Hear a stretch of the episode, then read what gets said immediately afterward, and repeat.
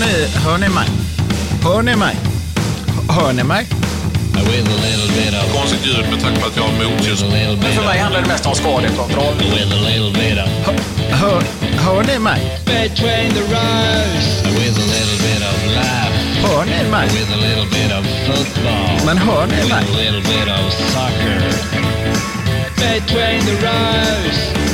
Hör ni mig? Hör, hör ni mig? Jag vet att mina inledningar många gånger kan få Anders frågor att upplevas i ljusets hastighet, men just idag hålls saker och ting kort. Varför, undrar ni? Jo, svarar jag. Efter sju noll i röven i våras så meddelade jag Anders och Niklas tidigare i veckan att tre noll eller sämre, och jag skiter i veckans avsnitt. Och precis den inställningen har jag haft efter stortorsk hemma mot Bournemouth, avstängd lagkapten och Johnny Evans i startelvan, så var jag helt säker och helt inställd på en fridfull viloomgång. Men tack och lov vilade även Liverpools spelare denna helg, och nu sitter vi här alla redo och fastspända för en fullspäckad timme. Aldrig förr har lika Lika många frågor trillat in på så kort tid från er lyssnare. Och min första fråga blir: Niklas, hur är läget? Jag har lagt sig lite, men eh, nej, det är inte botten heller. Ärligt talat så hade jag varit mer orolig om jag var United-fan, när man tycker det här är en seger. Man är så glada. Det delas ut bucklor, görs filmer, bordas i fontäner. Det, nej, jag, nej, jag visst. Nej, jag är ute glad. Det är jag ute. Men eh, ja, jag ska nog lida mig igenom den här timmen ändå. Nej, jag är inte heller glad. Vem är det som har varit glad som Liverpool eller som United-supporter? Ja, det enda jag kan se, det enda positiva är det här. Jag tänker, om Klopp är så jädra lömsk så han gav Ten Hag fyra år till eller något. Så att de pratar om den här oavgjorda matchen så länge att de tänker det att jävla gubbar, jag vet, jag vet, nu var det noll sex mot Sheffield hemma, men kommer ni ihåg noll noll-matchen på Anfield då? Ha? Kommer ni ihåg den eller? Ja. När United spelade med en man mindre hela matchen och ändå löste noll noll borta. Det är ändå stort. Vilka? United. Idag? Ja. Var det, var det trettio sekunder ni upptäckte nej, att det var ett nej. säte på bussen som var inte satt någon på? Nej, men jag, vadå, det stod i alla fall Anthony i startelvan. Sen såg inte jag honom mer, så jag tänkte jag räknar hem. Han brottades med Simicats nere i hörnflaggan. Ja, Anders, vi måste släppa in det, för jag känner att det kommer bli, det kommer bli en rivstart från mig och Niklas annars. Så vi börjar med att och kolla läget. Hur är det i Arsenal-lägret? Nej, men prat, ni kan prata. Jag sitter med min Havertz-tröja och top of the league, top of the league. League. Så att jag är så, jag satt och hejade på United under hela matchen, det var underbart. Jag satt och älskade Anthony. Havertz-tröjan, är det det nya osynliga materialet? Ja, den syns inte. Men eh, nu jävla börjar statsen eh, trilla in. Fyra mål, en assist. Boom, dibdi, boom, boddi, boom, boddi, boom, boddi, boom. Havertz kommer vara sensationen. Eh, bara Declan Rice och Havertz som vi behöver i vårt lag, sen äger vi. Nej, men eh, jag behöver inte säga så mycket om eh, vill ni att jag ska prata om Brighton-matchen innan ni går i luven på varandra? Nej, berätta om Brighton-matchen. Jag var, vi, vi höll på med julbestyr då. Jag, ja. Julbestyr? Ja. Ja. Det var ju inte sen... Så Liverpool bildades har man inte använt det ordet. Vad säger man då? Du har lite en sån här gammaldags feeling. Jag gillar ju ibland när du uttrycker dig, Niklas. Jag gillar alla helger där man är ledig. Ja. Jag gillar alla ord där man inte... Ja, men vad är två noll? två noll, eh, Arsenal-Brighton. Brighton har ju varit ett lite bogey-team, som man kallar det, eh, för Arsenal. De har ju vunnit sina tre senaste matcher på Emirates. Eh, och det var faktiskt de som vann senast på Emirates eh, i, någon gång i våras. Sen har vi vunnit alla matcher. Men, eh, så de, eh, men nu måste man ju också säga att Brighton är ju kraftigt reducerat, reducerat på olika sätt. De har ju sålt typ åtta nio spelare Uh, och det är ju liksom Caicedo och Mac Allister och liksom ganska hög kvalitet på jag såg dem. Såg att Lallana och Milner startade. Ja, jo, jag kände också det. De, de som möter Liverpool från var tvungen att kolla Yonder. Klockan om jag hade glömt ställa om den. Um, nej, alltså Brighton var ju kraftigt. De har ganska mycket skador och sådär. Men de, det är ju ändå ett lag med, ja, med Ferguson och Mitoma och vad heter han? Pascal Gross, som är också en sån där underskattad Premier League-spelare som man inte pratar så mycket om. Men eh, så att jag var, jag var liksom inte helt lugn. Men sen så är vår startelva var ju vår vanliga startelva med alla som kunde starta i princip. Så att eh, det har varit lite sjukdomar så i Arsenal-lägret, men alla verkar friska nu i alla fall. Eh, och eh, Arsenal spelar väldigt bra. Eh, första halvlek gjorde inga mål, men sen gjorde vi ju två mål. Jesus fick en gratis nick som skarvades av en av deras backar och så han kunde bara nicka in i öppet mål. Och sen eh, en kontring, eh, Enketia passade till Havertz och Havertz eh, gjorde två noll. Denna gudabenådade spelare.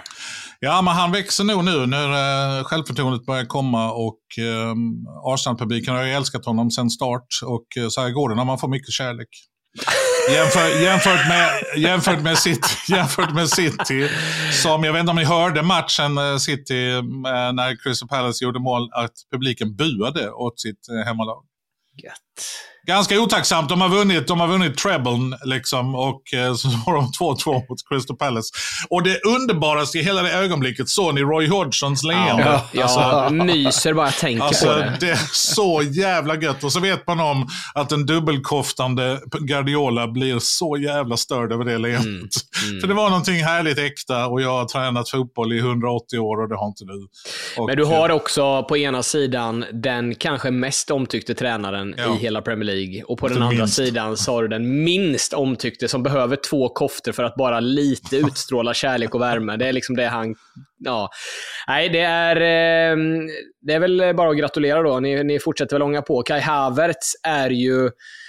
Jag sa ju det i inledningen att vi har aldrig fått in så här mycket frågor på så här kort tid, på en och en halv timme, jag vet inte, men vi är nog uppe på tresiffrigt nu eh, på, på Instastory och på Twitter och jag skulle säga att eh, hälften av dem rör ju bara Kai Havertz eh, och mycket är ju riktat mot mig också. Folk som vill att jag ska be om ursäkt till Kai kommer jag aldrig göra, kan jag säga redan nu.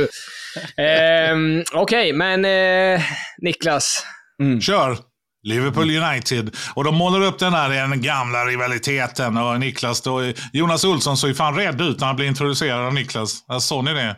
Han blev liksom helt chockad. Nej, det... Niklas byggde upp då.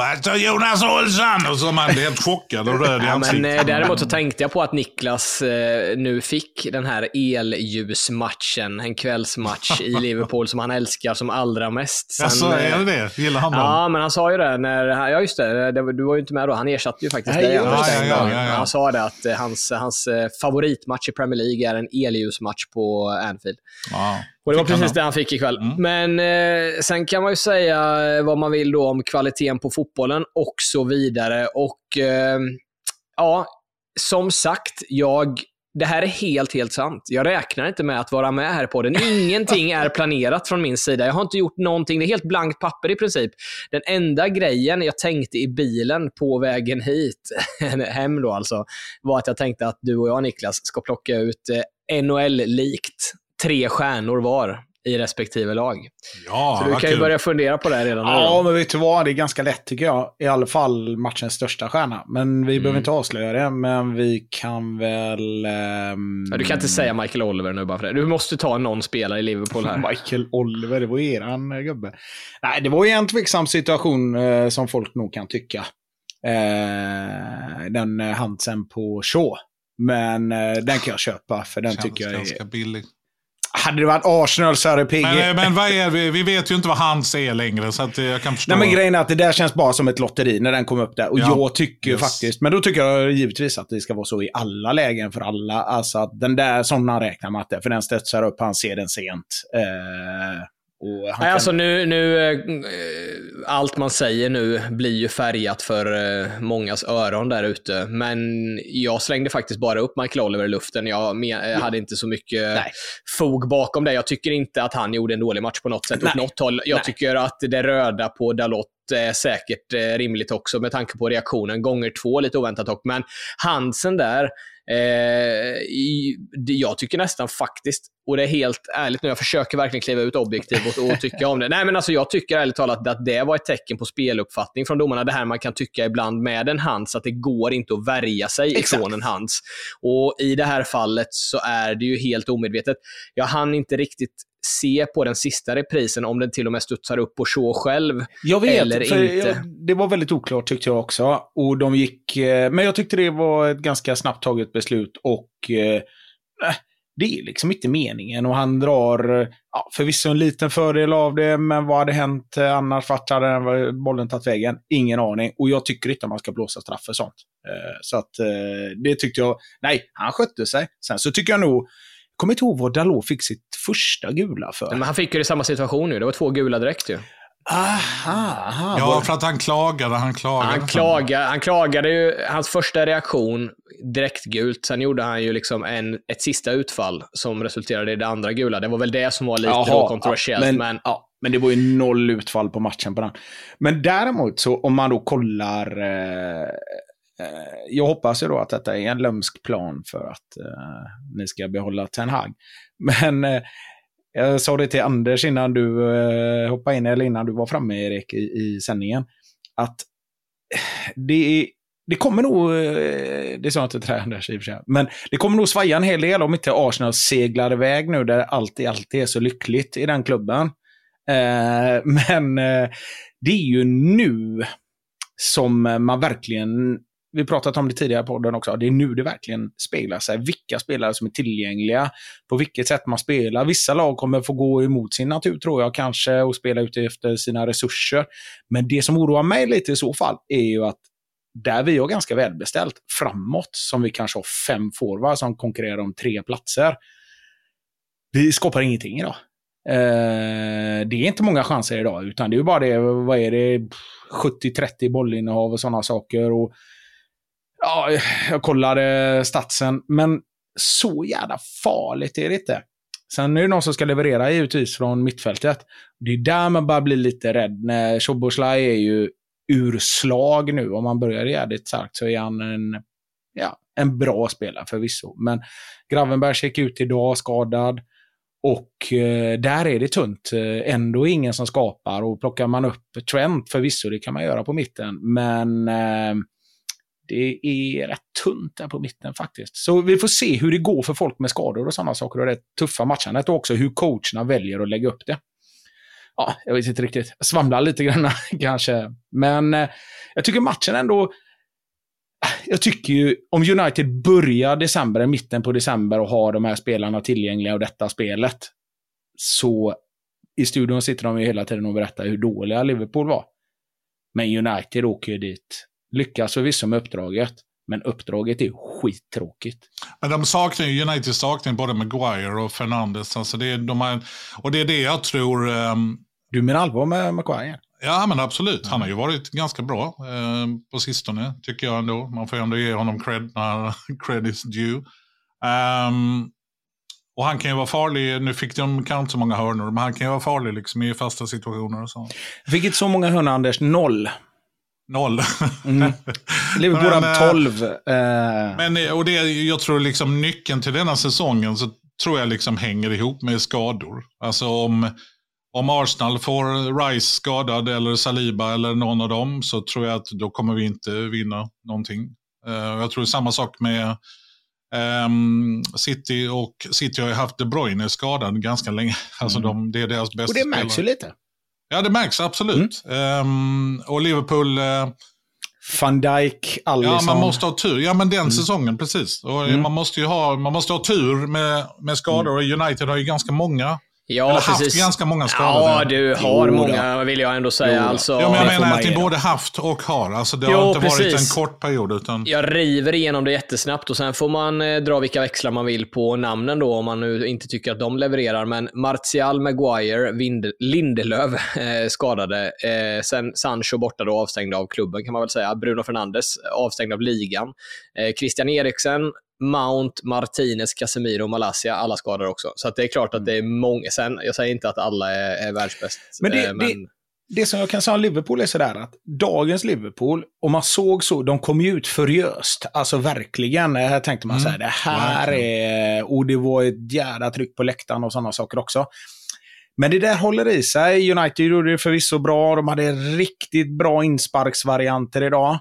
Uh... Nej, men på riktigt, vi måste börja där. Jag håller på, jag höll på att få en stroke när de för fjärde gången, när Onana eh, ber någon mittback spela kort till honom och han bara skjuter upp den. Jag bara, men är det någon som är dum i huvudet i klubben? Vad är, vad är meningen med, vad är idén? Ja? Vad är idén? Det är väl bättre att du slår den på liggande boll direkt så att du kan träffa sparka, rätt gubbe. Sparka ut den över sidlinjen med en gång istället, den ska ju ändå dit. Ah, men det, det, var, det, det var det sjukaste. Nej, men... jag tänkte så här, en gång, okej, okay, den funkar inte. Och när de gör det andra gången, bara okej, okay, lära sig av sina egna misstag, det finns inte. Men tredje gången, då gick ju stora venen i huvudet. Då är det ju bara, vad är det som pågår? Jag skrev faktiskt ner i texten, jag måste fråga Erik, vad är detta jag har missat? Är det något, är det mest antal touch i laget? Nej, men du vet ju att jag, du vet ju att jag, ja, jag vet, jag tänkte på det med. Försöker de öka sin statistik för att det ska se snyggt ut? Men det där tänker jag på ibland med, att det är lite så här, är det det ni gör ibland för att ni själva ska klappa er på axeln? Men eh, ärligt talat, jag, vi har ju varit inne på detta innan och pratat om det här att man stör sig på att alla lag, nu är det ju liksom från Stoke och eh, mm. hela vägen upp till Manchester mm. City, att man ska rulla igång eh, från egen målvakt. Men det här var ju något helt nytt. Det här var ju inte rulla igång det för att behålla bollen inom laget, utan det var ju bara för att få bollen i spel för att sen skicka upp den. Ja, det, det var, var ju liksom helt konstigt. Orimligt. Nej, konstigt. Det var så otacksamt de som skulle ta emot utspark. Ja, men såg ni när Amrabat fick dem ibland? Han var ju ja. livrädd. Han bara, när man hittade den till mig. Nej, man får liksom hoppa upp och brösta ja. ner den och så är då motståndaren fem meter. Det är precis liksom på väg, som att man drar sprinten ur en handgranat och sen så tar du den och spränger lite.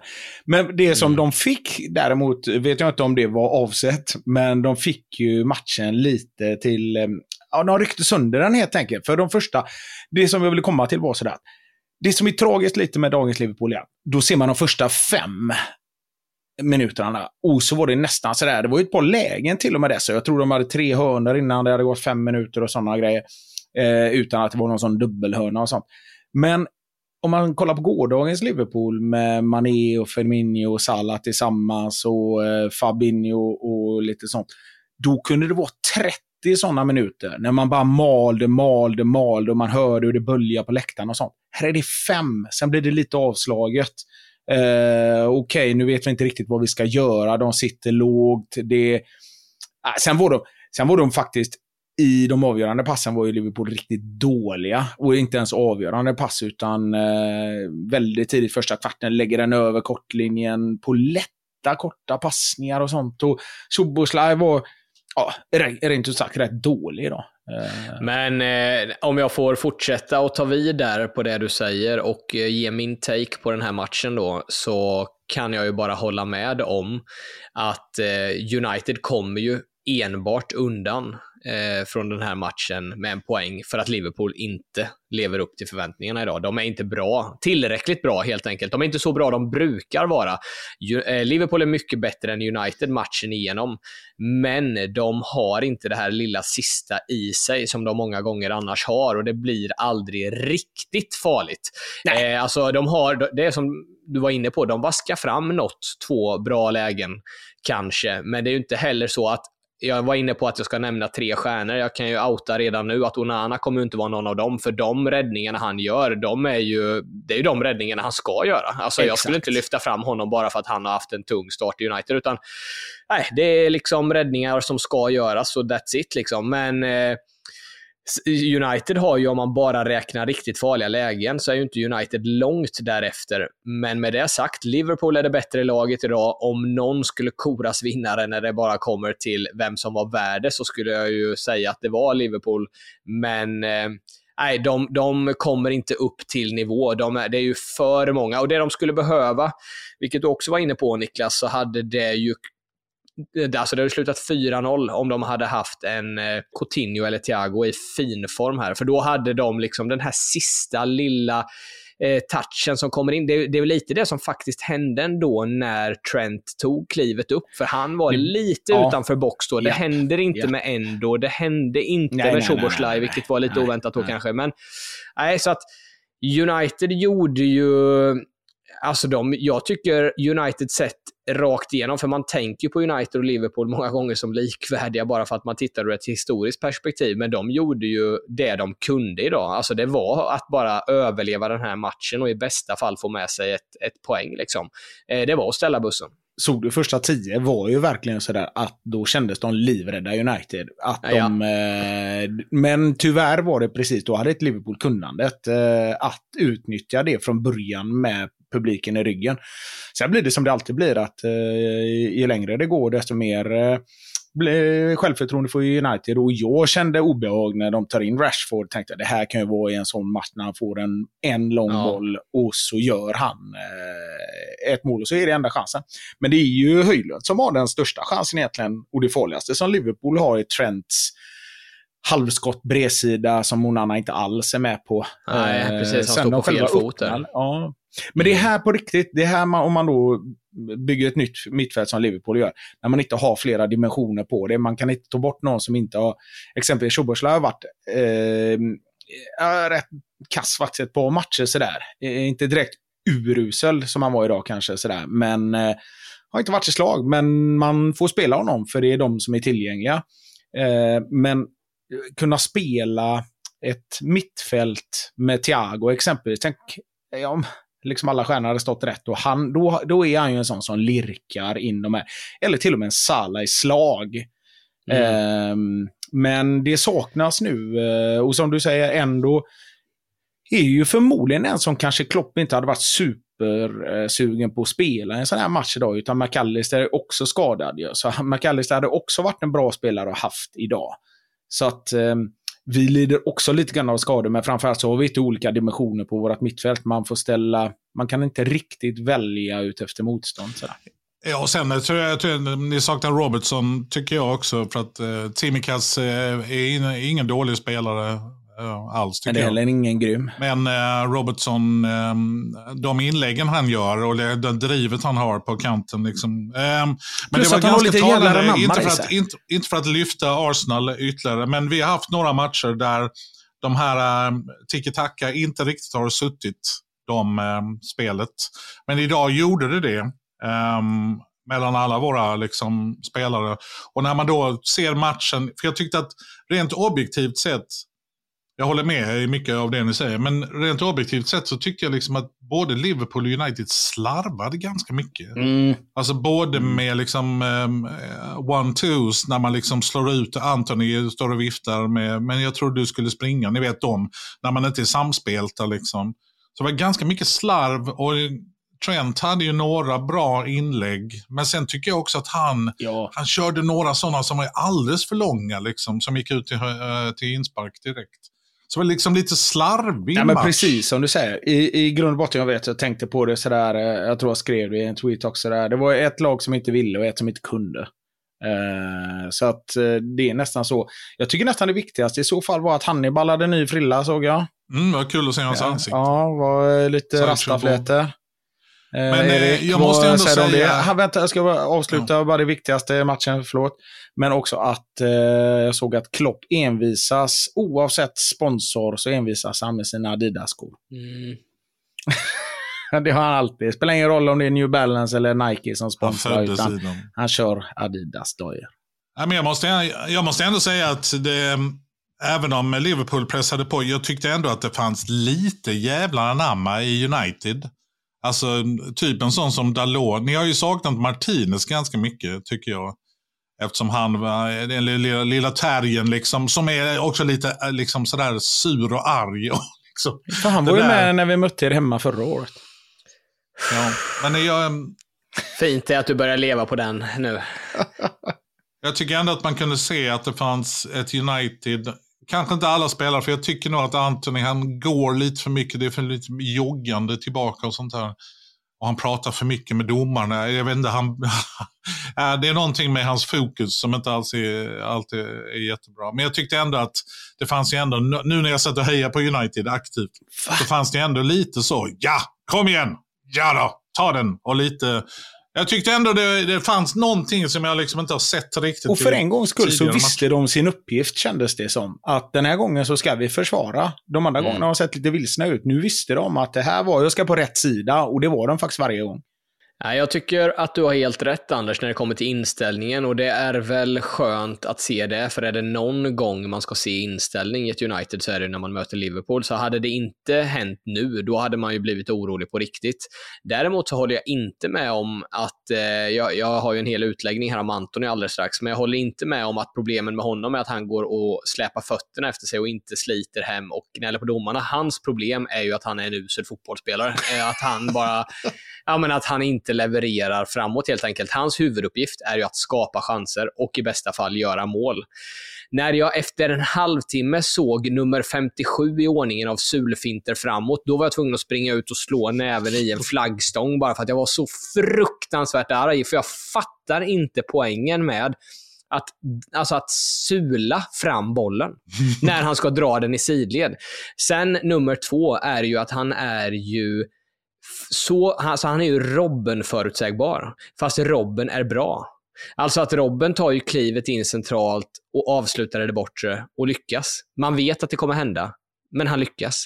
Anthony, det var ju ärligt talat, ni kommer ihåg detta nu när jag säger det, matchminut åttiosex var ju första gången han förstod att jag ska göra en en fint åt vänster. Han gjorde en överstegsfint på Trent, så Trent var helt bortgjord, kommer ni ihåg den? Ja, det var snyggt, och så gick han, ja, det var snyggt.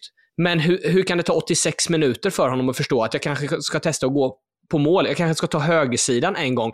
Den här grejen att han för, hund, alltså för en miljard har alltså United betalat att någon ska stoppa bollen och ta ett kliv in centralt i banan. Det är inte det, alltså det, det funkar inte på den här nivån. Det går... Det gör att han som en kvick och snabb spelare blir långsam. Just nu så är inte, alltså är Anthony i mina ögon inte bara alltså Uniteds sämsta värvning genom tiderna, utan han är en av de sämsta United-spelarna jag har sett. Alltså på riktigt, över tid. Sett till hur många matcher, hur många minuter han har spelat, så är det är så urusel nivå på honom, och han får spela hela tiden. Alltså det skulle kräva så mycket för honom att överbevisa mig nu, för att han har haft, alltså det har funnits stunder där jag ändå tyckt att han har gjort det bra, men han är så långt ifrån de stunderna nu att jag känner att, och det har gått för lång tid, alltså han har gjort, han har varit så här dålig så länge nu att jag kan typ inte påminna mig om att någon spelare har varit sämre i United-tröjan. Återigen säger jag, över tid, över så många minuter. Någon kommer komma här och bara, ja men B B då, hur bra var han? Ja men han spelar sjuttiotre minuter också. Det var det Anthony första jag har... tänkte på faktiskt. Ja men ni förstår vad jag menar. Här är ändå någon som får starta i princip varje match och är så usel. Det som är problemet med en sån spelare, när en sån spelare börjar spela på säkerhet, då har han missförstått den typen av spelare han är. Alltså då har man... Eh... De har tappat tron på sig själv. Ja, men då ska, hur ska man förklara det? För då... Eh, det är ju ja, men det viss... handlar ju om självförtroende. För att jo, det var ju det, det till och med kommit under hans hud. Ju. Det var ja, det som du säger, Niklas, det var ju hans mm. grej. Ja. Alla de här sulfinterna som jag hatar, mm. han gjorde det ändå och försökte ändå.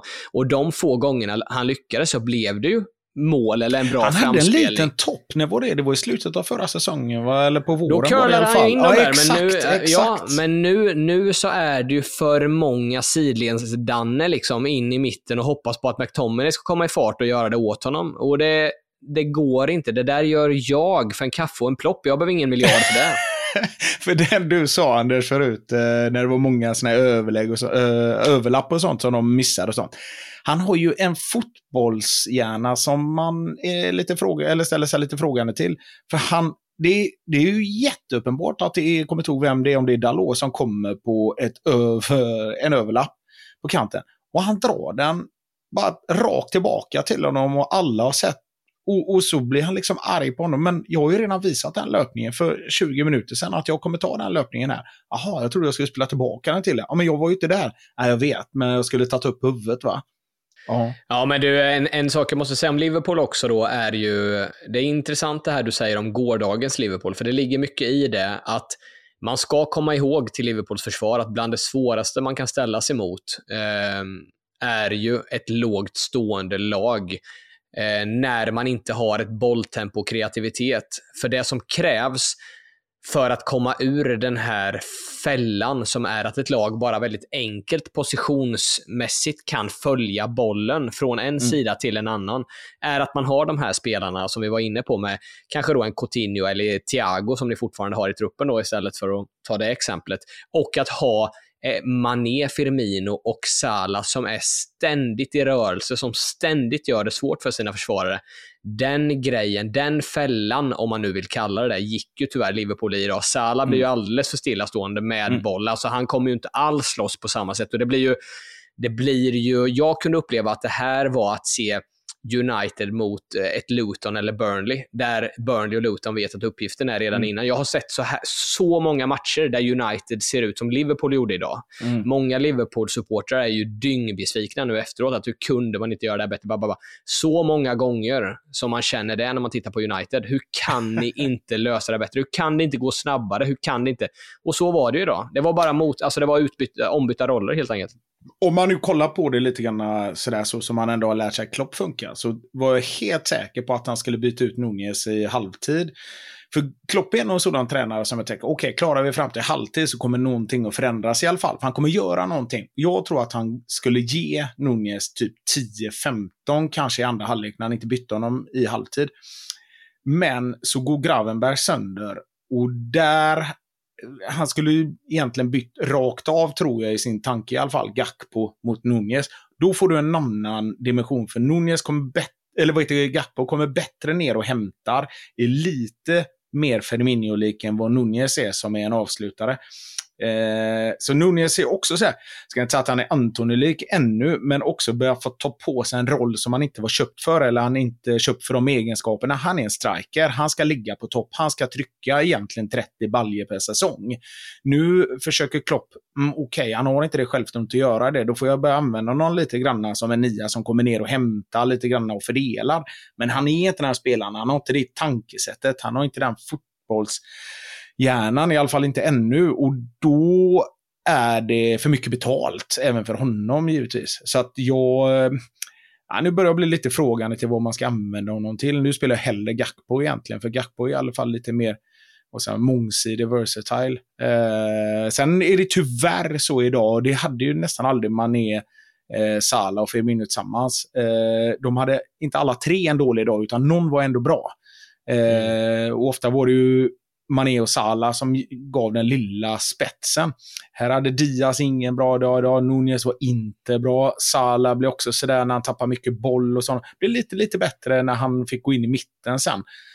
Men eh, nej, ja, vi tror i grund och botten, det är som det är. De här, eh, att det blev ett kryss hemma mot United är en liten plump i protokollet, men... Eh, förstår du vad jag menar om jag säger att det här kan varit ett bra resultat för båda, inte bara sportsligt i den här matchen enskilt, utan även för framtiden? Alltså United kommer ju förmodligen gå stärkta ur det här, och jag tror att det här kommer bli en reaktion från Liverpool också, för att de känner av missnöjet och de förstår att de borde ha gjort det här bättre.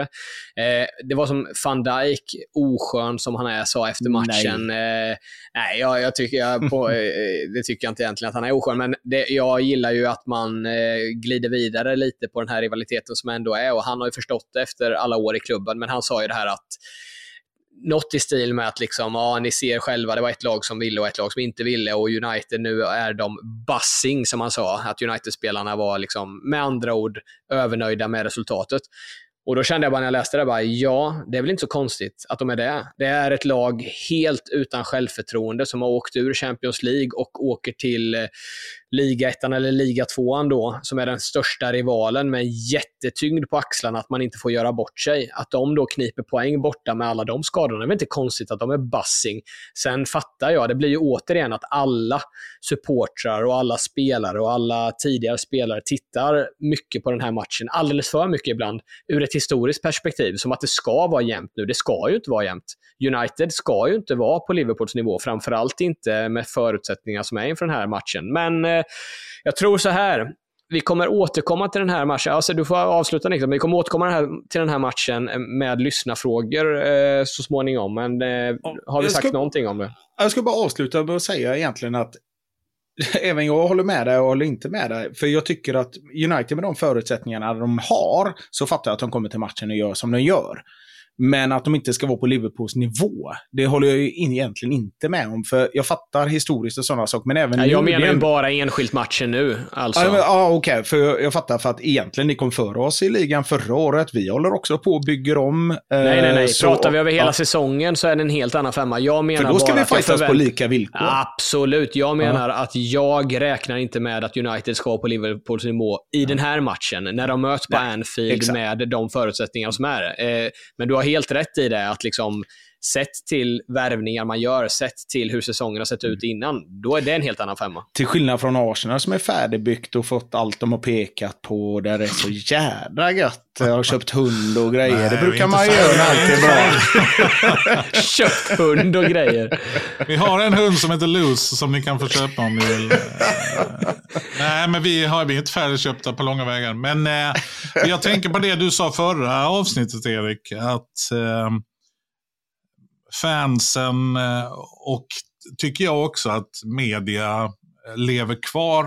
Alltså det här när de tar upp de två mest framgångsrika klubbarna genom historien i England, och det är så många titlar och så många titlar. Och så känner man, jo men det var då det på något sätt, även om nu Liverpool har vunnit ganska nyligen.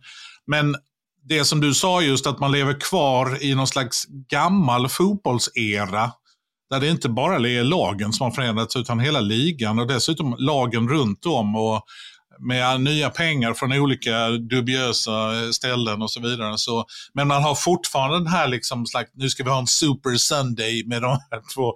Och det blir ju, jag vet inte, det, jag kan, man gör det ju säkert för att få klick och få tittning och få liksom upprördhet och allt sånt som är viktigt i dagens media. Men, men det är ju fortfarande Engel, Englands största match ju. Ja, jag vet att det är den största matchen. Det är inte det jag menar, utan det är mer att man pumpar någon slags, att de, de är slåss på lika, alltså du vet, att det är som mm. två tungviktsboxare som är lika bra som nu ska upp till kamp på något sätt. Och det, jag vet inte. Jag sen, kan... Kan jag ju, sen kan jag vara sån ibland, tänker jag så här, okej. Okay. Och när man ska se något gott ur en sån här, okej, okay, då fattar de att vi måste ha någonting till i januari. För ibland blir det så här att eh, ja men då blir Klopp, om det går för bra så, ja men då klarar vi oss. Och så bara, eh, vi är en, två, tre skador från panik. Eh, så vi för, behöver ju fortfarande en bra box-box, alltså en, en, en riktigt bra defensiv mittfältare, en sexa som... Eh, som kan transportera bollen, som är duktig med bollen men också tuff och kan skydda backlinjen. Men jag hoppas att han ser behovet av det. Ändå i all ära, han gör så gott eh, han kan, men han är ju inte kreativ. Han är ju sidledsdan om något. Alltså så fort han får den i mitten där så är det en snabb resida tillbaka.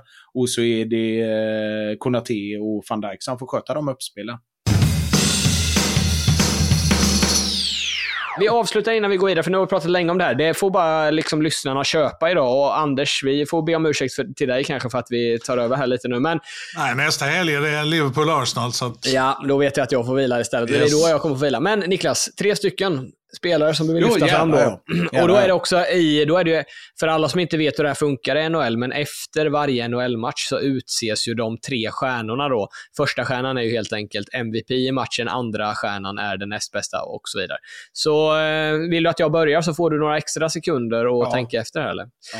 Tredje stjärnan då alltså i eh, United ger jag till eh, Kobbie Mainoo, som jag tycker återigen då, här tar jag och väger in i skålen att han ändå är arton år gammal och får kliva in från start och gör nästan en hel match utan att göra några större, ja det är ju inte, inte några större fel, han gör ju nästan allt rätt, han kan, alltså det är ju, Liverpool är ju klart det bollförande laget, men han är, han känns fortfarande liksom kylig och lugn och behärskad i eget straffområde när han får bollen på mittfältet. Han står rätt i position.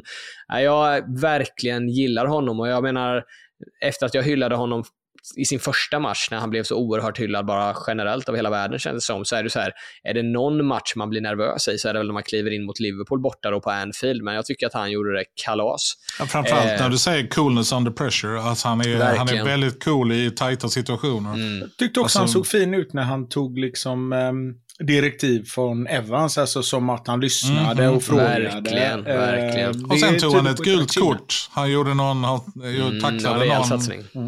Eh, men det var ändå liksom, jag, jag vet inte, det, det är också ett tecken på att man kan ta för sig lite. Eller liksom att man inte fegar liksom, i de situationerna. Nej, han ser ju väldigt bra ut tycker jag. Ja, nej, det var kul att se. Det är återigen alltid trevligt med, med en... egen produkt också som kommer upp och levererar. Men eh, två, två då. Andra stjärnan Dalot tar jag där. Tycker att han var lysande genom hela matchen och älskade framförallt de gångerna han tar klivet in centralt, får ett uppspel och vänder upp och tar yta. Han var ju nästan felfri i defensiven också, var ju, gjorde ju sin bästa match på länge.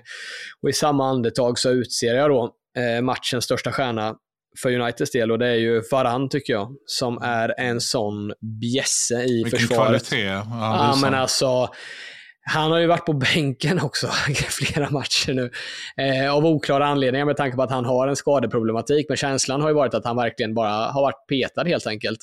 Eh, men alltså om Johnny Evans då, som är en rutinerad och fin försvarare på många sätt, behöver en bra backpartner bredvid sig, så var det ju idag. Och Varane var ju briljant i nittiofem minuter. Så var han det kan ju inte liksom... gå till jobbet imorgon, för han har hjärnskakning. Han nickar bort allt. Ja, faktiskt. Det gjorde han. Det gjorde han. Och det var därför, vet du, det var därför jag kände så här, att det var det enda som var det positiva med att Maguire var skadad idag. För att Maguire är inte en spelare som man vill ha mot Liverpool när Liverpool spelar sitt vanliga spelsätt. När de är, när de spelar sitt snabba spel i djupled och på backen, då är Maguire inte gubben jag vill ha där. Men idag av någon anledning så var det mycket inlägg och det var, ja, som du sa, tolv hörnor eller någonting.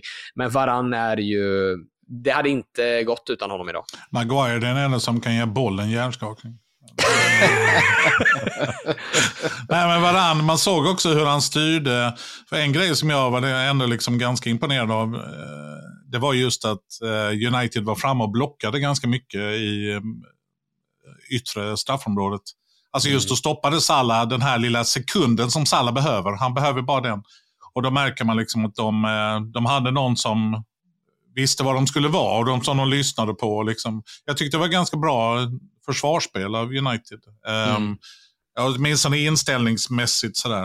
Um, och det är säkert tack vare Varane. Alltså att han... de har honom bakom sig och så vet man vad han har gjort och åstadkommit.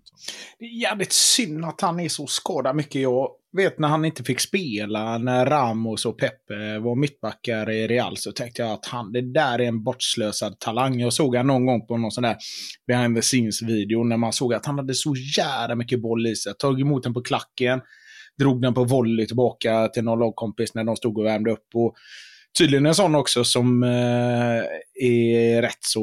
Ja, men smart, en smart kille. Och jag vet att han skulle gå färdigt skolan och sådär. Det var viktigt för hans föräldrar innan han flyttade utomlands och sådär. Så att, eh, mm. eh, därför var det konstigt tyckte jag när, det, när de pratade om att han och eh, Ten Hag hade råkat i luven på varandra. Mm-hmm. Ja, det var väl samma sak med Rooneys föräldrar. De var ju noggranna med att han skulle avsluta skolan och sådär innan. Ja, han, fast det var dagis tror jag. Som han gick många år.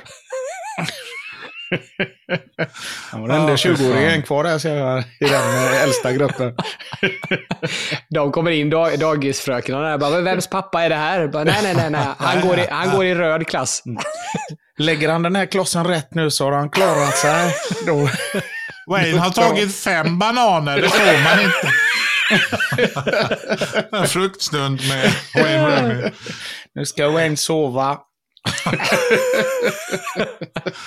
Ja, men nu får vi höra tre, tre ja, spelare. Ja, är det tre Liverpool-spelare då? För jag tänkte så här, det är ju givet att Varane var uh, man of the match. uh, uh, Jag kommer få skit hur jag än gör här, för jag, det, det var inga som kom därifrån med riktigt bra och godkänt idag. Men om vi börjar uh, en stjärna är väl till Gravenberg ändå, så länge han är på plan och vill framåt. Idag, jag tycker ändå att det som jag gillar med honom är att han dansar fram på något sätt och vill alltid framåt. Hans första tanke är framåt. Eh, och så gör han sitt jobb och sådana saker och verkar lugn och sådana saker, på bekostnad av att han inte riktigt verkar bli sådär superförbannad heller. Men eh, Gravenberg, sen trots att jag har gjort bättre matcher, men eh, i dagens Liverpool så var väl Trent ändå en av dem som var bättre, tror jag, eh, en av dem lite bättre. Han var i alla fall den som stod bakom eh, lite grejer som hände framåt. Sen är det ju tragiskt att jag behöver ta fram Van Dijk som eh, vad heter det, Liverpools bästa spelare, men han håller dem i schack och vinner sina nickdueller och manar på så gott han kan och, och styr sin backlinje och sådana saker. Så att, eh... du, det är faktiskt samma person jag har tagit ut, fast jag hade vänt på ettan och tvåan. Annars hade det varit eh, identiskt. Alltså hade du tagit Trent hellre än... Eh, men vet du vad, när Anders körde ja, också... Men det är lite han... som du säger, det är svårt att lyfta fram någon i Liverpool. Jag förstår det ur ert perspektiv, för mm. det är liksom inte... Och, och jag förstår också vad du menar med att det känns konstigt att välja Van Dijk, för att eh, ni hade, det var liksom, vi hade inte mycket framåt, men eh, ja, jag tycker att det var, om det var någon som stack ut eh, så var det Trent, tycker jag. Ja, men han var också lite slarvig, så det ligger han i fatet på det sättet. Van Dijk var inte slarvig på samma sätt, men skapar inte heller på samma sätt givetvis som mittback. Men han gjorde det han skulle och det som han är på planen för att göra, så eh, nej, det, det är nog så. Mm. Anders, eh, av alla lyssnarfrågor vi har fått, jag var inne på det innan, så är det ju tveklöst så att folk är ju så oerhört glada över Kai Havertz framgångar. eh, ja men alltså mer än någonting annat. Det är vad trevligt, ju... jag älskar våra lyssnare. Och de vill ju stick it to me också. Ja, det så... tycker jag väl är onödigt, vi ska inte vara långsinta nu. Det skulle vi haft i Musikhjälpen istället. Man skulle för varje beröm till Kai Havertz skicka en hundring till Musikhjälpen. Ja, då, hade de, då hade vi löst alla världens problem, tror jag. Och Anders hade varit pank. Ja. Ja. Men nu får du berätta då, Anders, hur var Kai? Vi vill höra. Mm. Jag kommer ihåg, men liksom när man satt, när det började lite knackigt så där i början på säsongen för Kai, um, så satt man och tittade på gamla Bayer Leverkusen YouTube-komps. Och uh, det är en otrolig spelare, alltså tekniskt, och han är snabb, han är duktig på huvudet, han är um, och nu har han liksom börjat få självförtroende, så att det är det är ganska kul att se hur han växer för varje match. Så att vi uh, man vet aldrig var detta ska ta vägen. Men eh, jag är bara glad att han har hittat lite målform. Och målet han gjorde var väl fint, det var rätt kallt. Var inte det en liten lättning? Vad sa du? Att... Var, gjorde han, var inte det en lättning som han gjorde målet? Var inte det rätt kallt? Nej, gjort? Det var egentligen en... Eh, han, jag vet inte riktigt var han siktade, men det var lite turligt att eh, bollen gick in under armen på målvakten. För övrigt, Brightons målvakt, nu kan jag inte vad han heter, men han var faktiskt jävligt bra. Um, Vi hade kunnat göra fler mål. Men... Är det, var det borta var det va? För de har ju olika egentligen. De bruk... Är det inte de som brukar ha en målvakt hemma och en målvakt borta? Jason jo, men alltså Steele. Han byter. Ja, Jason Steele. Var in... Det var inte men han var inte i alla fall, han, utan det var nej. Den andra. Nej, men det har ju kommit fram statistik. Återigen, Anders lossar nästan statistik med Anders Jansson. de, de Serbi, han har ju absolut flest byten och inte samma startelva någonsin. Och han gör liksom... Och nu har han mycket skador och sådär, men även innan det så har han liksom absolut roterat sin trupp mest av alla i mm. Premier League. Alltså, långt för... Men av allting du sa av Havertz nu så var det väl nästan det sista man kände passade in mest på honom, att lite turligt mål, man såg inte riktigt vart han siktade. Men det, och jag, jag vet inte hur många gånger jag ska säga om man, om man inte uppskattar Kai Havertz, så man kan inte fotboll riktigt om man inte ser storheten i Kai Havertz, så att jag vet inte vad jag ska säga med det, men ja. Nej, vi får väl se då. Jag vi älskar får väl Kai. Se. Mm. Vem älskar du inte i Arsenal, Anders? Du, ingen. I princip. Det är helt otroligt det här laget. Och det är det som, någonstans känns det också lite jobbigt, för man vet om att det kommer ta slut någon gång med det här, så, det härliga Smith gänget. Smith Rowe är ju lite sådär. Hur, vad hur tänker man? Smith Rowe. Smith Rowe, åh, han är så jävla trevlig. Men han har ja, också det, varit mycket säg, skadad. Vi, vi, vi, tar inte ens, vi tar inte ens dagens Arsenal då. Säg en spelare genom tiderna i Arsenal som du avskytt. Och du får inte säga Adebayor. Mustafi. Avskyr du honom? Ja. Alltså, varför det då? Nej, det var ju total ångest varje gång han stod på plan. Alltså det var, det är liksom en av de värsta perioderna när man såg han. Och när man tittar tillbaka på vilka var det som startade då? Oj oh, jävlar, jämfört med idag. Så att... Men du skulle också kunna älska Mustafi för att han räddade Özil med ö, när de här knivmännen. Nej, det var inte, det var inte Mustafi. Nej, det var ju Sead. Kolašinac var det, just det, just det. Eller just som i England, Kolašinac. De var deras... Hur engelsmännen förstör namn från övriga världen, det är här. Honom älskar du i alla fall. Honom gjorde jag, älskar det, absolut. Ja. Denna mycket märkliga fotbollsspelare. Mm. Men eh, nej, men det finns en del man har tyckt lite sådär, mm, kanske inte riktigt. Peppe var du inte helt nöjd med? Jo, men eh, duktig och jävla vänsterfot på något sätt. Jag vet inte. Det är också lite ålder killar. Det är liksom, det här är ju liksom, de är jämnåriga med Max. Så att eh, jag har svårt för att liksom tycka illa om Havertz och Max är typ jämnåriga, så att det är svårt att tycka illa om dem. Brukar du peka på Havertz och säga Max, det där hade kunnat vara du. Ja, istället typ. Är du och tittar vänsterfod, på matchen med vänsterfod, pappa. Snabb som fan. Vi mätte ju Max, jag kommer inte ihåg hur gammal han var, om han var kanske fjorton. Pappa, pappa, jag är snabbare än Thomas Müller. Kom Max tillbaka och sa. Han hade klockat sig på sextio meter. Um, så det är ju alltid något. Uh, nej, men det, just nu är det sådär lite som... Uh, jag vet inte, man, som när man är nyförälskad, den här känslan att man ser inga fel i någonting överhuvudtaget. Um, men det kommer ju komma tillbaka med råge när, när det börjar gå, gå åt helvete.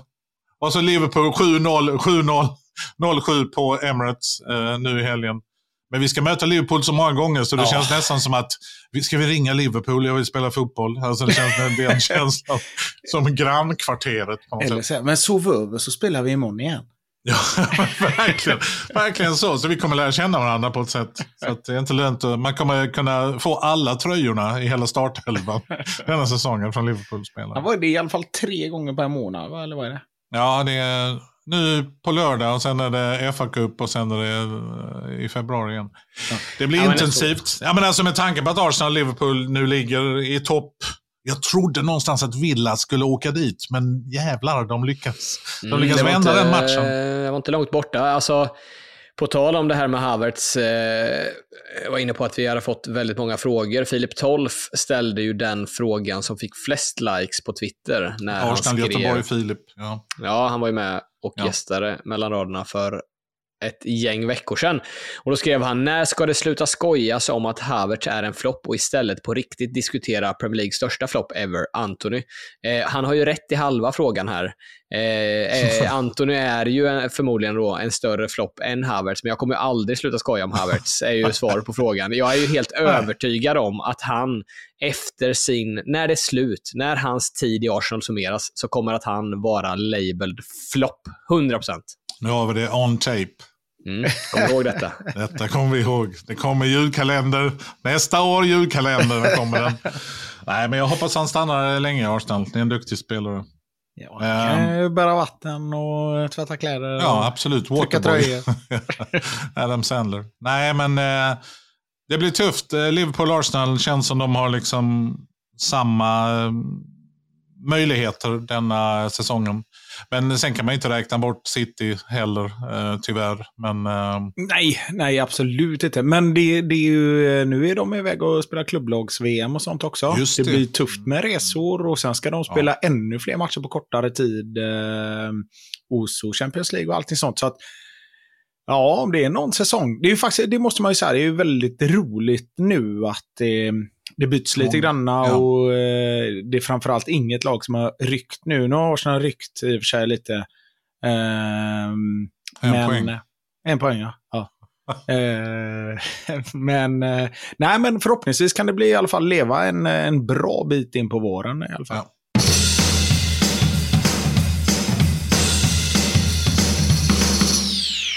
Vi är glada att podden numera sponsras av Stryktipset, ett spel från Svenska Spel, Sport och Casino för dig över arton år. Stödlinjen punkt se. Stryktipset och Mix Megapol bjuder på en mycket fin programserie över jul, Stryket krysset med Anders Elderman och Pontus Wernblom. Klockan tretton noll noll nu på lördag. på annandagen och lördagen den trettionde december så blir det stryket krysset för alla stryk- och kryssglada julfirare. Det blir tretton musikfrågor på temat julmusik och engelsk fotboll. Anders och Pontus kommer guida lyssnarna genom hela kryssplanen under en timme. Kanske får man även något fotbollstips och blir en av tretton lyckliga vinnare av stryket krysset. För då får man även en stryktipset mössa hemskickad på posten. Det går också bra att lyssna på programmen inne hos stryktipset. Där det även finns en kryssplan som man kan skicka in direkt efter man har löst stryket krysset. En perfekt julunderhållning för oss som gillar kryss, julmusik och stryktipset. Svårt att hitta en bättre uppladdning inför annan dagen där stryktipset ståtar med inte mindre än tjugosex miljoner i jackpot. Vi säger tack till stryktipset.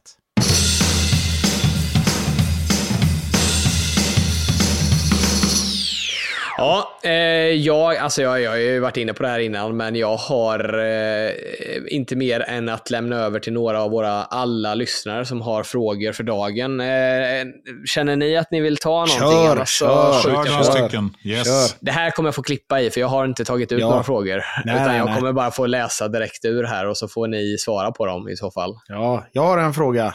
Har du klippt det, Anders, eller... Nej, nu okej, okay. Är ni beredda?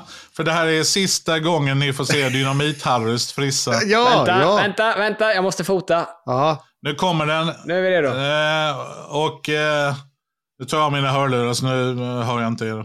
Det är därför jag ser ut som farsa på stan med den här mössan. Det här är också sista gången du kommer föra det här, Anders, säger jag om en Arsenal-produkt med en snygg mössa.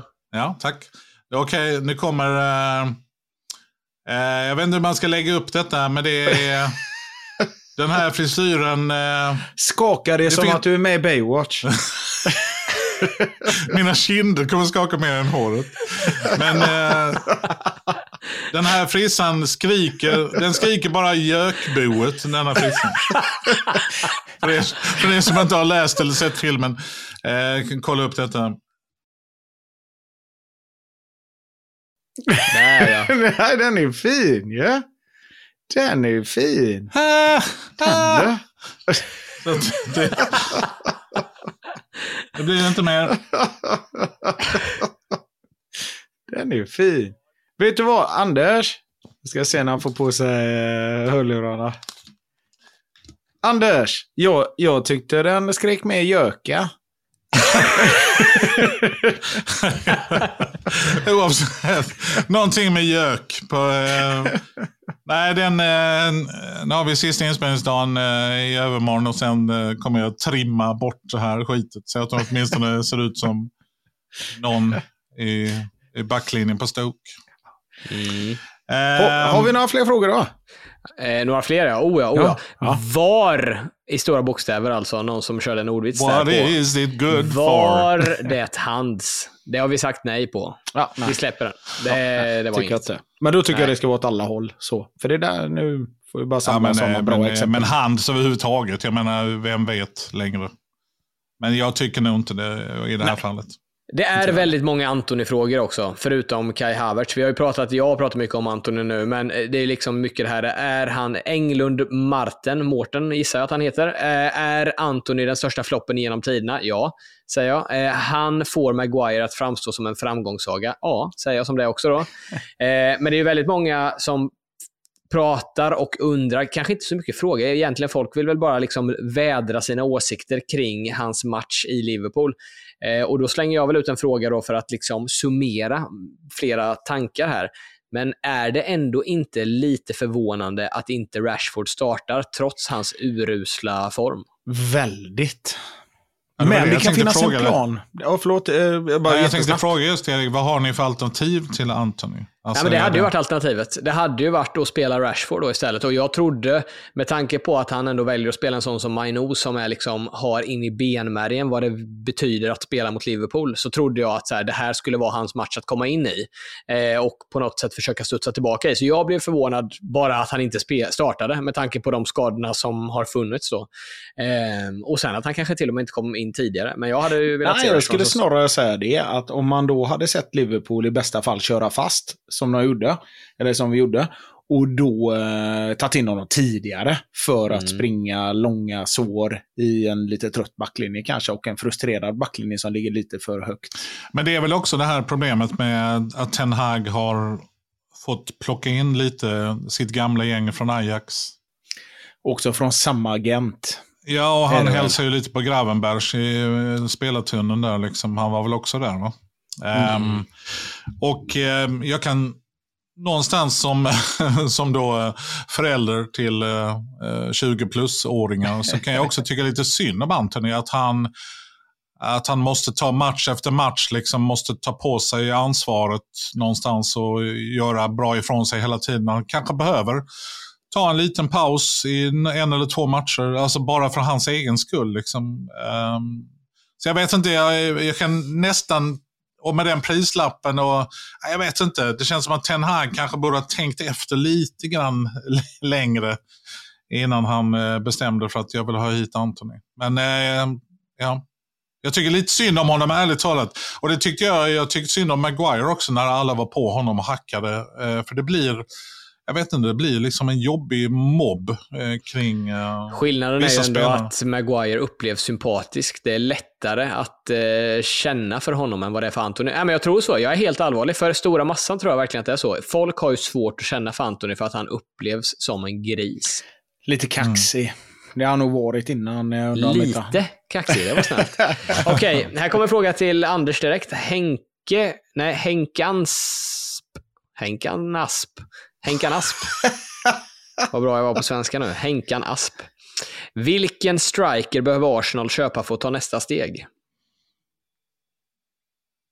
Jag vet inte. Vi skulle behöva någon eh, som är lite annorlunda så att vi kan ha lite plan C och plan D och plan E och sådär. Så att, jag vet inte om ni såg Osimhens assist. Det var, det var nittio procent skicklighet och tio procent tur, men det var ju väldigt tjusigt gjort. Men en sån som Osimhen kanske eh, skulle vara kul att få in. Alltså någon som är lite större och lite längre och som är tydlig striker. Eller typ som eh, Nunez. Alltså någon som har, för Gabriel Jesus, nu gjorde han ju mål idag, men han, han har ju själv sagt att min styrka här är inte att göra mål i första hand.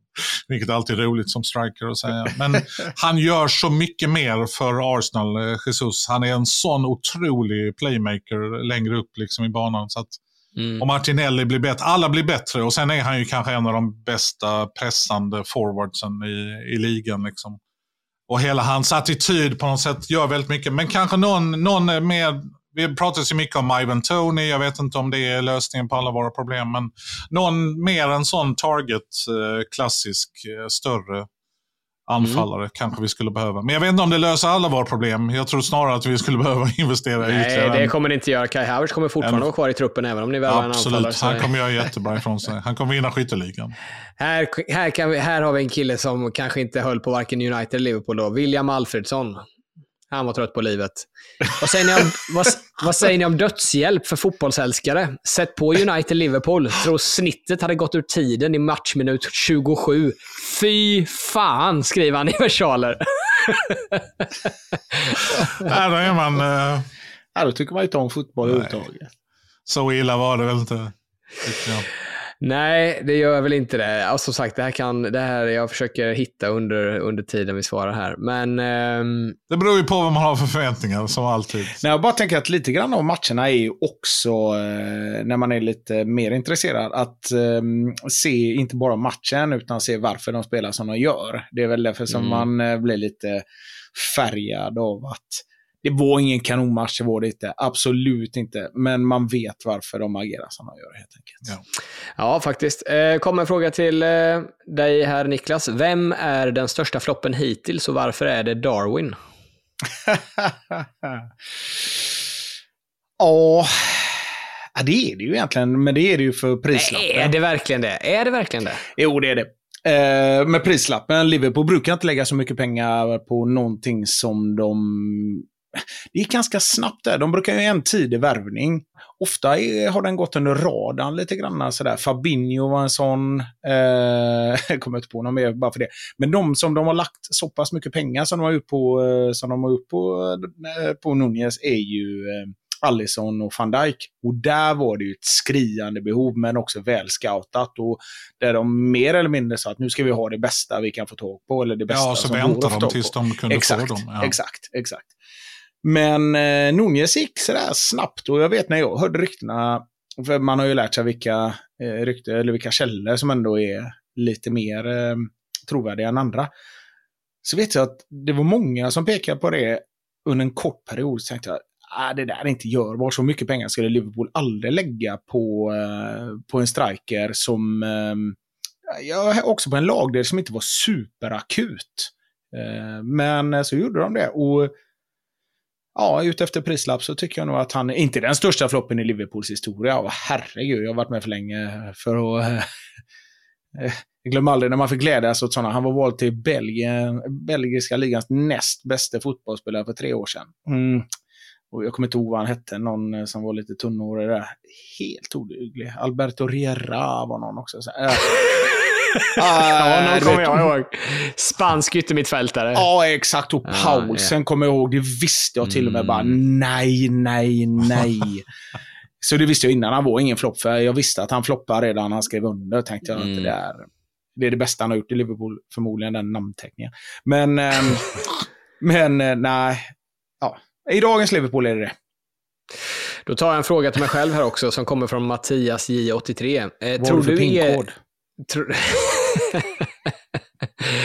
tror du, Erik, att Maino är Uniteds next big thing, eller är den one hit wonder? Eh, kort svarat, jag tror att det är Uniteds next big thing.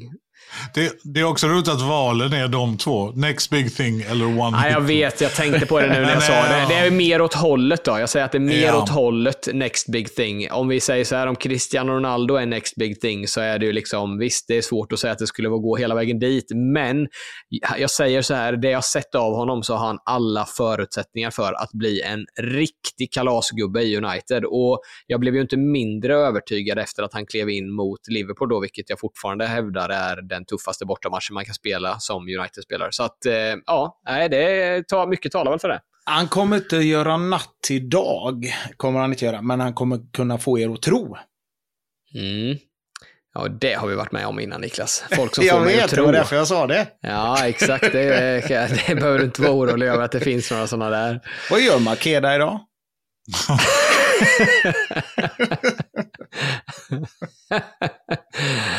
Ja. Okej, okay, vi tar väl någon till här nu då, till respektive.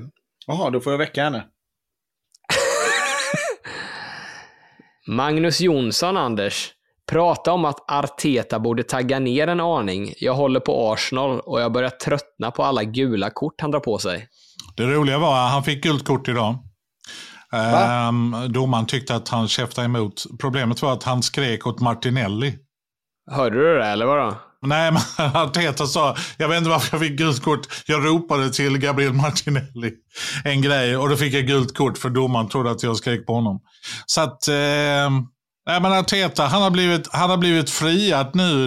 Det, det som hände i veckan var ju att den här regulatory kommittén trettiosju-sidig rapport kring Artetas kommentarer efter matchen mot Newcastle. Så eh, har det nu visat sig att Arteta är eh, fri från alla anklagelser och kommer inte bli avstängd på något sätt för att han tyckte han var en hyvens. Ja, jag vet, det, det är fantastiskt hur de lyckas lägga tid och pengar på just sådana viktiga Bortad. saker. En sida som beskrev situationen och trettiosex sidor som diskuterar huruvida han var en robot eller inte.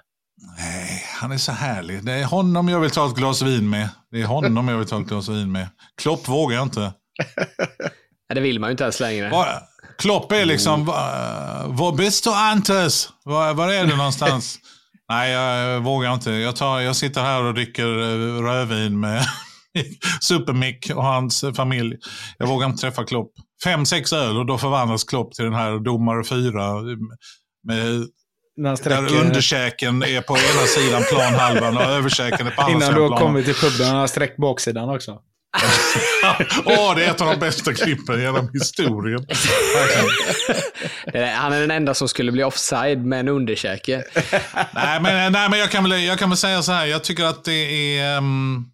Arteta har liksom, eh, jag vet inte, han har blivit lite targeted nu och liksom inmålad i det här. Och det är kanske hans eget fel på något sätt. Men eh, jag tror ändå att han gör liksom det för att upplysa om att så här kan vi inte ha det, den känslan. Problemet är att alla tänker på sin klubb i första hand, så att innan alla tränarna och alla vågar prata liksom utanför boxen om sin egen klubb.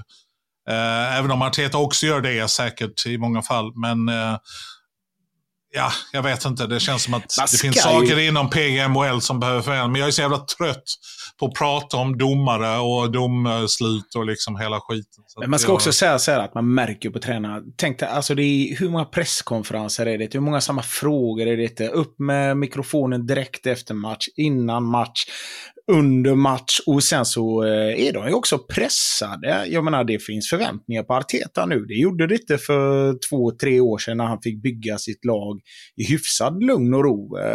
Och det är samma på Klopp, att det finns förväntningar på honom också. På Pep så är det ju gärna att man pratar om när det går dåligt, inte när det går bra, för då går det som det ska. Eh, eller som förväntat och sådär. Så att eh, samma Ten Hag är väl också, det är väl inte lätt. De är väl också människor. Domarkåren tog upp det här i eh, det som hände nu i veckan när det här dokumentet kom fram, just att Arteta borde veta bättre, för han är en av profilerna liksom. Man tränar Arsenal, man liksom, ja, och Klopp och liksom det här gänget av de som tränar kanske dem och som syns mycket och som har varit med ganska länge, både som spelare och assisterande tränare, att man, är, man bedöms utifrån en annan liksom, kategori på något sätt. Det tyckte ju Arsenals advokater att nej, så kan vi inte ha det. Men det roliga som kom fram var ju att Arteta, enligt advokaterna så har Arteta sagt, han sa ju att det var en disgrace. Alltså att eh, vi kan ta det så här efter Newcastle, it's a disgrace, I don't want to be part of this, säger han. Och då finns det då ett ord inom, på spanska som heter desgracias, som är en mycket mildare form av, där disgrace är mycket, mycket värre på engelska än vad desgracias är. Men det roliga var att Arteta, han nekade till det. Alltså det var Arsenals advokat och så, jo men han tog desgracias på spanska, de tog liksom det som ett, och så kom Arteta in, nej, jag vet precis vad disgrace betyder.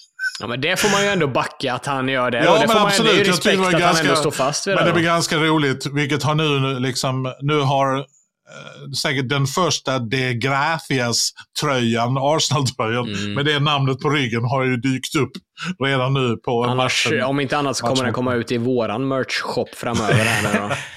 De Grafias. Men... Eh, Ja, jag kan inte säga så mycket mer om detta. Jag gillar Arteta i alla fall och hans, men jag följer ju Arsenal ganska tätt. Men jag är trött på att prata om domare. Det påminner mig om när jag var på kvartssamtal och min lärare sa att min hemkunds, hemkunskapslärare Gun kanske hade varit lite hård mot mig, lät hon hälsa. Och då sa min mamma att, och var det henne du hade sagt till att hon var dum i huvudet? Nej, alltså... Nej. Och då, men då var, det, då var det jag som fick hålla med så här, jo jag sa nog att hon var dum i huvudet. Nej, ni var oense, sa fröken. Nej, dum i huvudet sa jag nog faktiskt. Så då var jag tittat på det. Är trevligt, vad ärlig. Ja, ja, fast hon var rätt röt. Ja, det här är bara tre snabba bara för att säga ungefär vart alla frågor riktar sig mot. Eh, Joakim Ekl.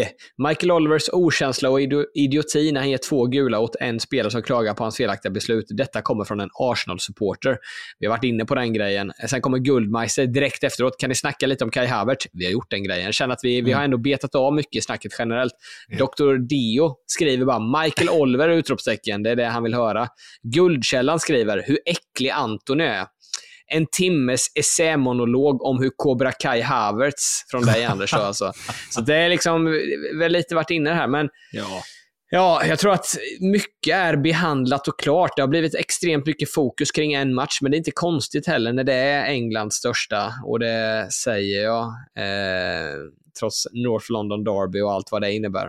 Men lev, ni kan leva i den villfarelsen. Det gör vi, absolut. Och så ska vi inte glömma av och säga att Tottenham studsat, studsat tillbaka lite granna. Och mm. Newcastle. Efter fem raka förluster med Greimeit. Är de nu tillbaka? Ja, men det gjorde de nog redan, var det förra veckan? Eller, nej, det kanske... Ja, nu har jag dålig koll på det. De, men, de slog väl Newcastle med fyra ett på tal om Newcastle väl?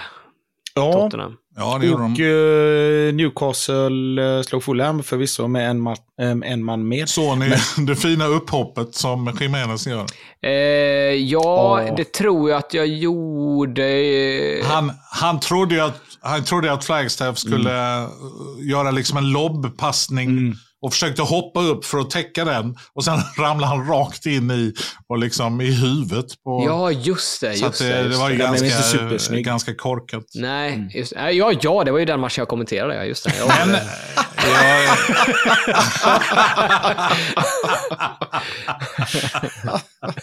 herregud. Nej, jag skojar. Jag kommer ihåg. Jag kommer ihåg. Däremot men, så blev jag, jag ska bara säga en jättekort grej på det här. Jag blev lite ställd faktiskt av att, för bollen lämnar ju precis situationen. Och då är man ju lite redo på att kommentera nästa grej. Den är ju så sen, den tacklingen, att jag hinner knappt reagera på den när det, när det händer. Men ja, speciellt. Mm. Sen får vi, måste, vi kan inte undgå heller att plussa Villa som stökar till i toppen från alla etablerade, eller för alla etablerade lag. Så de... Det är större chans att Aston Villa vinner ligan än att Kai Havertz kommer vända min tro på honom.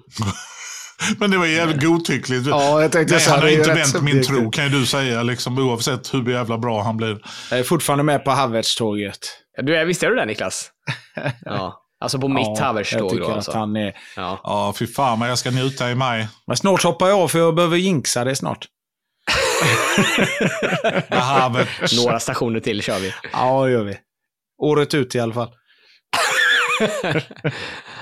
Ja. Ja, men vi ska vi inte hypa, ska vi inte också eh, pusha eh, eh, nej, den är slut nu.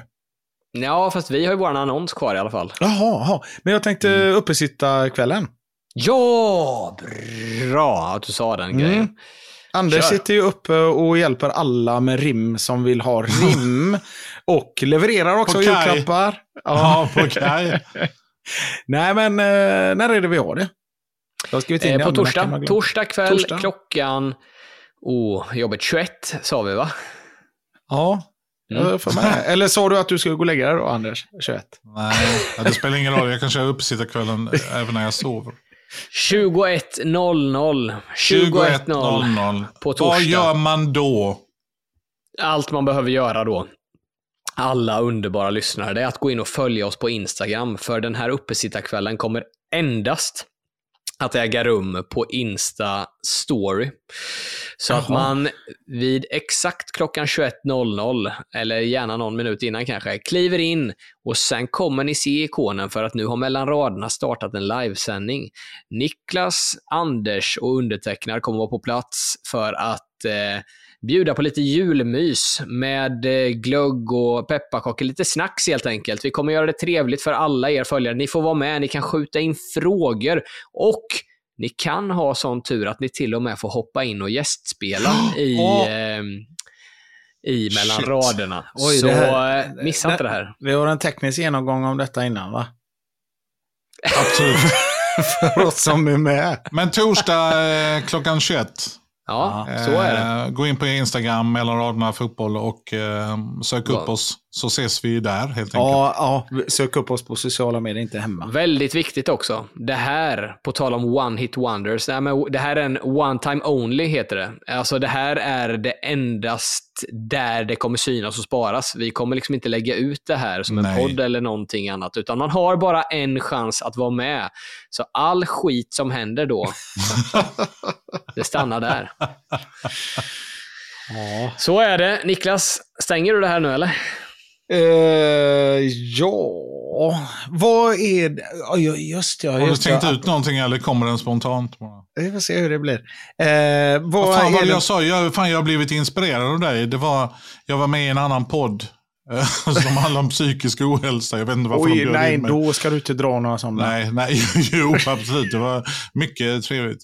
Men eh, då frågade de typ något om eh, instrument, vilket är vilket är det snabbaste av eh, jag vet inte, nej, vilket är det varmaste av alla instrument. Och då satt jag och funderade och då kom jag på vilket är vilket är det instrument som smakar bäst. Vad gott. Och den tyckte jag ändå var ganska bra. Den tyckte jag var bra för den. Jag kände att Niklas Andersson tog över mig som en poltergeist. Men det som var det varmaste instrumentet var bastuba. Bastuba. Den var ju sämre än min fagott. Ja, den det, tyckte det den var riktigt bra. Vi ja. kanske skulle gå på den. Ja. Nej, nej, nej, nej. Nu vill jag ha en eh, timikassevit. Nej, vi ska ha... Eh... Vem är den juligaste Premier League-spelaren? Juligaste. Och det är brett, det är många att tänka på också. Men om jag säger Tottenham då? Va? Lugn nu, lugn nu. Nej, men det här måste man ta. Ja, det måste ni nästan ta. Vänta, vänta, vänta. Vänta. Ja, somnat Erik. Kulo, Kulo, ja, Kulo, Sevsko, ja. Kulo, Sevski. Dejan Julkulusevski. Vad fan? Det var nära det var. Det var ju nära, Erik. Ja, första gången jag var nära ja, på en också. Ja. ja. Jag Kolla. tänkte gissa Santa Cazorla, men... Ja, men den har vi kört. Ja. Den har vi kört. Ja. Mm. Så det var därför jag tänkte gissa den, för den kunde jag. Den kunde jag sen innan. Ja, den juligaste. Ja, det var ju bra. Ja, Så. det var bra. Ja. Jävla ja, då är vi mål väl. Har ni något sista ni vill skicka med eller? Ja, Musikhjälpen då. Man kan alltså in och eh, buda på oss på Tradera. Oklart då, jag vet inte, vi la ju ut den här annonsen och den sträcker sig längre än vad Musikhjälpen själv gör då, så att det här kan vi ju vänta tills vi får ihop till femhundratusen. Ja, vi kommer få skänka pengar i efterhand till Musikhjälpen. Ja. Eh, men det man gör då är att gå in på Tradera. Vi har ju länkat detta i vår bio på Instagram. Vi har kört ut lite post på Twitter och annat också. Där man går in på Tradera, sök på mellan raderna bara, så kan man alltså buda på ett gästspel i våran podd. Där man får gå in och antingen bara bränna på om sitt eget lag, eller om man vill mm. diskutera någonting om vårat, kanske knäcka nöten på hur United ska lösa alla sina problem, eller på hur... Eh... Men det var någon av våra följare som jag ska in och buda, och då jävlar ska vi snacka Serie A. Ja, men då... Och det, det känner jag att det har vi inte kommit då överens om. Då får det bli en monolog. Ja, verkligen. Så får vi lyssna bara. Också tråkigt att man ser hans bud högst och att vi själva måste gå in och buda över honom för att slippa det här. Ja, verkligen. Ja. Nej, men gå in och buda och så skänker vi pengarna till Musikhjälpen i efterhand. Kanske om mm. fem år när vi har köpt våra egna grejer. Nej, men det, det kan bli ja. väldigt kul. Så att jag hoppas ja, det att det blir Arsenal, Arsenal-supportrar ja. som går in och budar, så att vi kan prata Arsenal. Men mm. Mm. vi har inte lika mycket pengar som United. Li- jag hoppas lite på ett uh, United-fan också. Det skiljs vi åt som vänner. Jo, ni har häng nu. Ni har häng nu, Erik. Ha det bra allihopa! Hej då! Hör ni, hör ni mig? Hör ni mig? Hör ni mig? Konstigt ljud med tanke på att jag har motljus. Men för mig handlar det mest om skadet och bra. Hör, hör ni mig?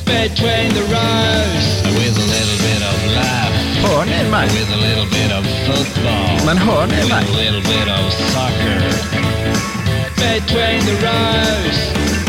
Hör ni mig? Hör, hör ni mig? Vad gör Makeda idag?